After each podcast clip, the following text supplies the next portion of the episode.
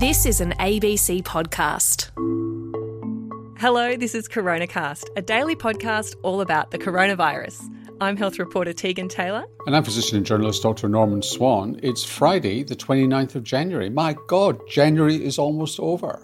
That's right. And so we're still creeping along this weird second year of the pandemic. And when we're talking about pandemics, Norman, one of the phrases that was bandied about a lot, especially at the beginning, was the idea of herd immunity, that we get to a stage where the virus can't spread willy nilly through the community anymore because enough people have had it that it doesn't spread as rapidly anymore.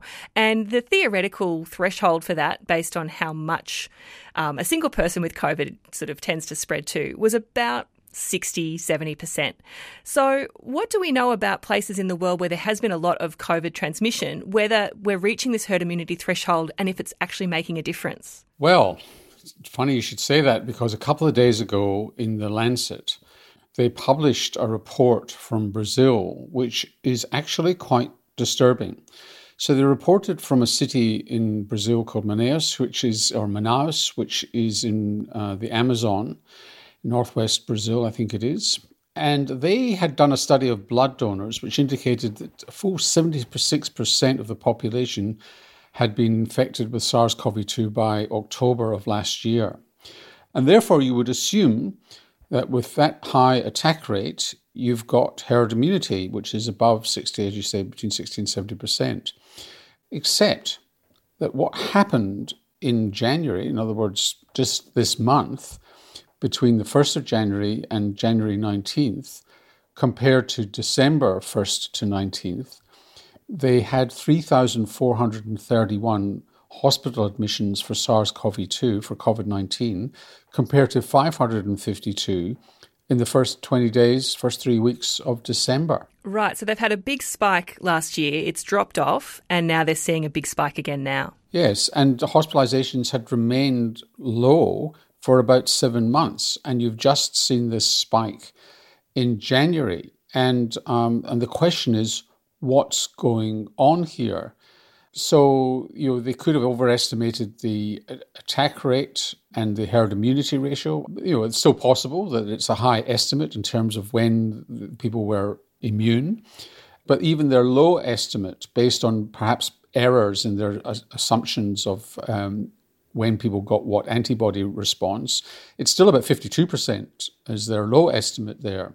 And that should still confer some degree of immunity. But you know, they do say that when you compare the blood donors to the average population, there was no difference in the you know, in other words, they seem to be quite a representative sample of the general community. So they assume that the 76% is accurate. So then they go on to looking at whether or not there's been a waning of antibodies during that time. That could be the other response. But they showed that, you know, in British healthcare workers, that reinfection was rare up to about six months after the primary infection. It could be due to variants, because we've talked a lot on CoronaCast about the variants in Brazil. And they've really got two or three lineages of uh, variants in Brazil, which could be uh, both more virulent and indeed more contagious. So the worry here is that we don't really know why they've had a resurgence in a community that should be pretty immune. And it's not that these people are getting a milder infection the second time around either, because the measure that they're looking at is hospitalisation. So presumably people are quite sick. Yes, and there is growing evidence that um, some of these variants are more virulent, although that's that's not been confirmed in any peer-reviewed journal. In fact, one thing I need to say about this paper is that it's in the Lancet, and therefore it has gone undergone some degree of peer review rather than uh, some of the other pre-publication papers we sometimes quote from. So, what do we take away from this? It seems like a pretty scary fact. Is is herd immunity a false goal? Do we know whether vaccination is going to have a, long, a longer lasting immunity associated with it? Like, this is kind of worrying. It is kind of worrying. The good news is that consistent evidence from immunization, at least with the Astra vaccine and the Pfizer vaccine, even though the Astra vaccine may be less efficacious at preventing all disease, is that they do seem to generate an immune response that's bigger and deeper than you get from a live infection, which is very unusual because usually live infections give you a better degree of immunity, particularly with influenza. But it seems to be contradicted in this. So it's likely that vaccination gives you a better immune response that lasts longer. But you know, you'd have to say that from this study, you're to have to watch pretty closely whether or not immunity wanes faster or you're vulnerable to variants more than people have thought. I mean, it's it's, it's a mystery. Could be wrong, but um, it's a it's a real warning sign. Yeah, like so many things with this pandemic, we're watching it unfold in real time, and we just won't know the long term implications until we're in a long term time frame. Yeah, and and everybody's saying, well, if you want to if you want to see about reduced transmission, the clinical trials don't give you that answer. It's to some extent suck it and see. Once the population's been immunized, then you can see what the effect is. And if you're getting signals that infection is coming back, then you're going to have to jump in with booster shots, perhaps tailored booster shots to the current variants that are around. Luckily, particularly the mRNA vaccines, can turn around pretty quickly and do that.